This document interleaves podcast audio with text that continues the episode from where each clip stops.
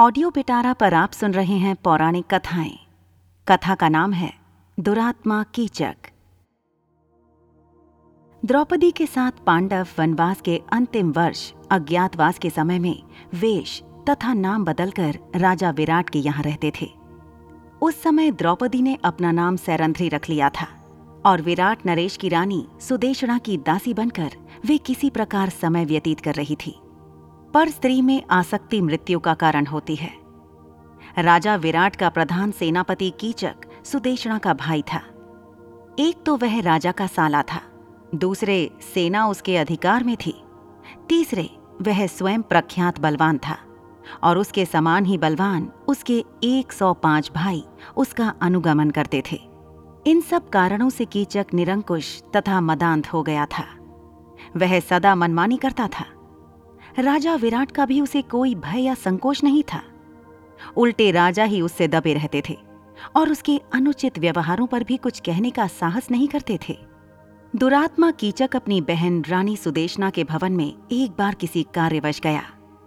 वहाँ अपूर्व लावण्यवती दासी सैरंध्री को देखकर उस पर आसक्त हो गया। कीचक ने नाना प्रकार के प्रलोभन सैरंध्री को दिए। सैरंध्री ने उसे समझाया, मैं पतिव्रता हूँ। अपने पति के अतिरिक्त किसी पुरुष की कभी कामना नहीं करती। तुम अपना पाप पूर्ण विचार त्याग दो। लेकिन कमांद कीचक ने उसकी बातों पर ध्यान नहीं दिया।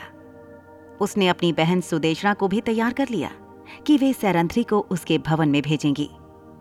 रानी सुदेशना ने सैरंध्री के अस्वीकार करने पर भी अधिकार प्रकट करते हुए डांट कर उसे कीचक के भवन में जाकर वहाँ से अपने लिए कुछ सामग्री लाने को भेजा। सैरंध्री जब कीचक के भवन में पहुँची, तब वह दुष्ट उसके साथ बल प्रयोग करने पर उतारू हो गया।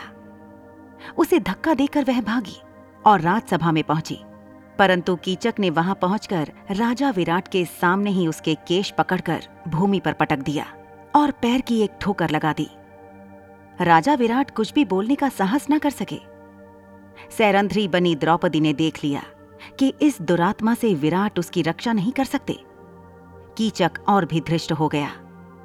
अंत में व्याकुल होकर रात्रि में द्रौपदी भीमसेन के पास गई और रोकर उसने भीमसेन से अपनी व्यथा कही। भीमसेन ने उसे आश्वासन दिया। दूसरे दिन सैरंध्री ने भीमसेन की सलाह के अनुसार कीचक से प्रसन्नतापूर्वक बातें की और रात्रि में उसे नाट्यशाला में आने को कह दिया। राजा विराट की नाट्यशाला अंतपुर की कन्याओं के नृत्य एवं संगीत सीखने में काम आती थीं। वहाँ दिन में कन्याएँ गान विद्या का अभ्यास करती थीं, किंतु रात्रि में वह सोनी रहती थी। कन्याओं के विश्राम के लिए उसमें एक पलंग पड़ा था। रात्रि का अंधकार हो जाने पर भीमसेन चुपचाप आकर नाट्यशाला के उस पलंग पर सो गए। कामांद कीचक सच धज कर वहाँ आया और अंधेरे में पलंग पर बैठकर भीमसेन को सैरंद्री समझकर उसके ऊपर उसने हाथ रखा। उछलकर भीमसेन ने उसे नीचे पटक दिया। और वे उस दुरात्मा की छाती पर चढ़ बैठे। कीचक बहुत बलवान था। भीमसेन से वह भिड़ गया। दोनों में मल्ल युद्ध होने लगा।